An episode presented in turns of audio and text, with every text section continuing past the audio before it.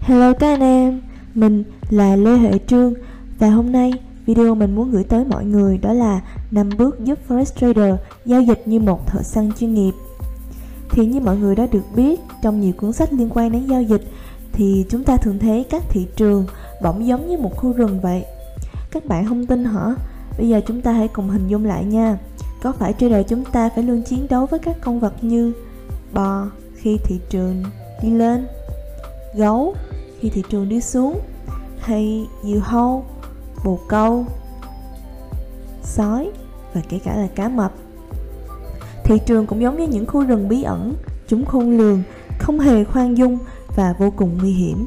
Để sống sót và chinh phục thị trường, các trader đòi hỏi phải trang bị cho mình kiến thức, kỹ năng và lòng can đảm.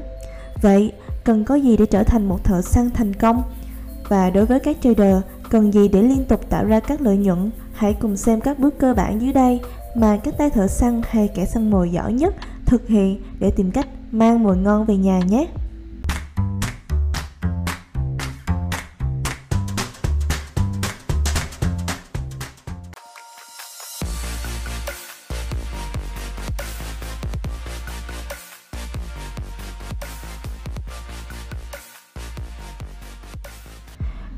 Khi một con sư tử muốn ăn thịt một con trâu, nó sẽ không tấn công vào con trâu đầu tiên mà nó nhìn thấy.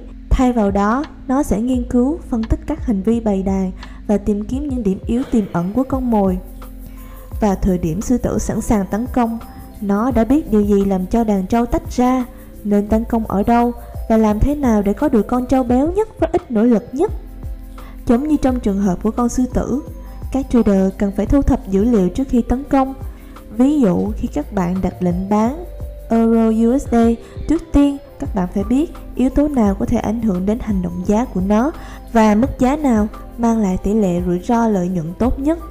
Hãy tự hỏi mình những câu hỏi như những báo cáo kinh tế nào có thể khiến các cặp tiền phản ứng lại nhiều nhất hay khi nào các cặp tiền sẽ biến động mạnh nhất hoặc yếu tố nào có thể thay đổi xu hướng hiện tại của nó. Hãy thu thập tất cả các dữ liệu và tính toán các khả năng theo xác suất nhé. Thứ hai, chúng ta phải biết chờ đợi cơ hội tốt nhất để tấn công. Sau khi bạn đã thu thập thông tin về con mồi, hãy sử dụng nó để tạo lợi thế cho mình bằng cách tấn công vào cơ hội tốt nhất có thể. Rốt cuộc, thợ săn thường chỉ có một cơ hội mà thôi.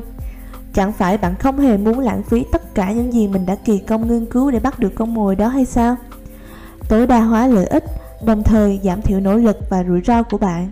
Sự khác biệt giữa một thợ săn tầm trung và một thợ săn chuyên nghiệp là họ sẽ chờ đợi cho đến khi đạt được tỷ lệ cược có lợi nhất cho bản thân mình. Đừng lãng phí cơ hội của bạn bằng cách nhảy vào giao dịch đầu tiên mà không quan sát kỹ. Hãy thật nhạy cảm với các tín hiệu của thị trường và chờ giao dịch với xác suất cao nhất. Rồi hãy hành động nhé. Bước thứ ba, đó là hành động theo kế hoạch đã vạch ra một con cá sấu sẽ không ngại nhảy ra khỏi mặt nước nếu đó là thời điểm thích hợp để bắt con mồi. Nó chỉ thực hiện theo kế hoạch.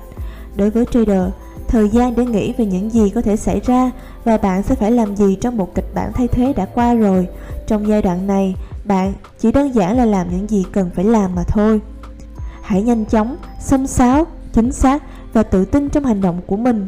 Đừng để nỗi sợ hãi và lòng tham cản trở màn trình diễn đã được tính toán trước của bạn.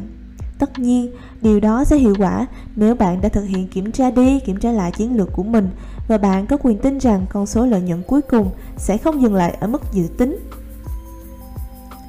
Bước thứ tư đó là giám sát và điều chỉnh.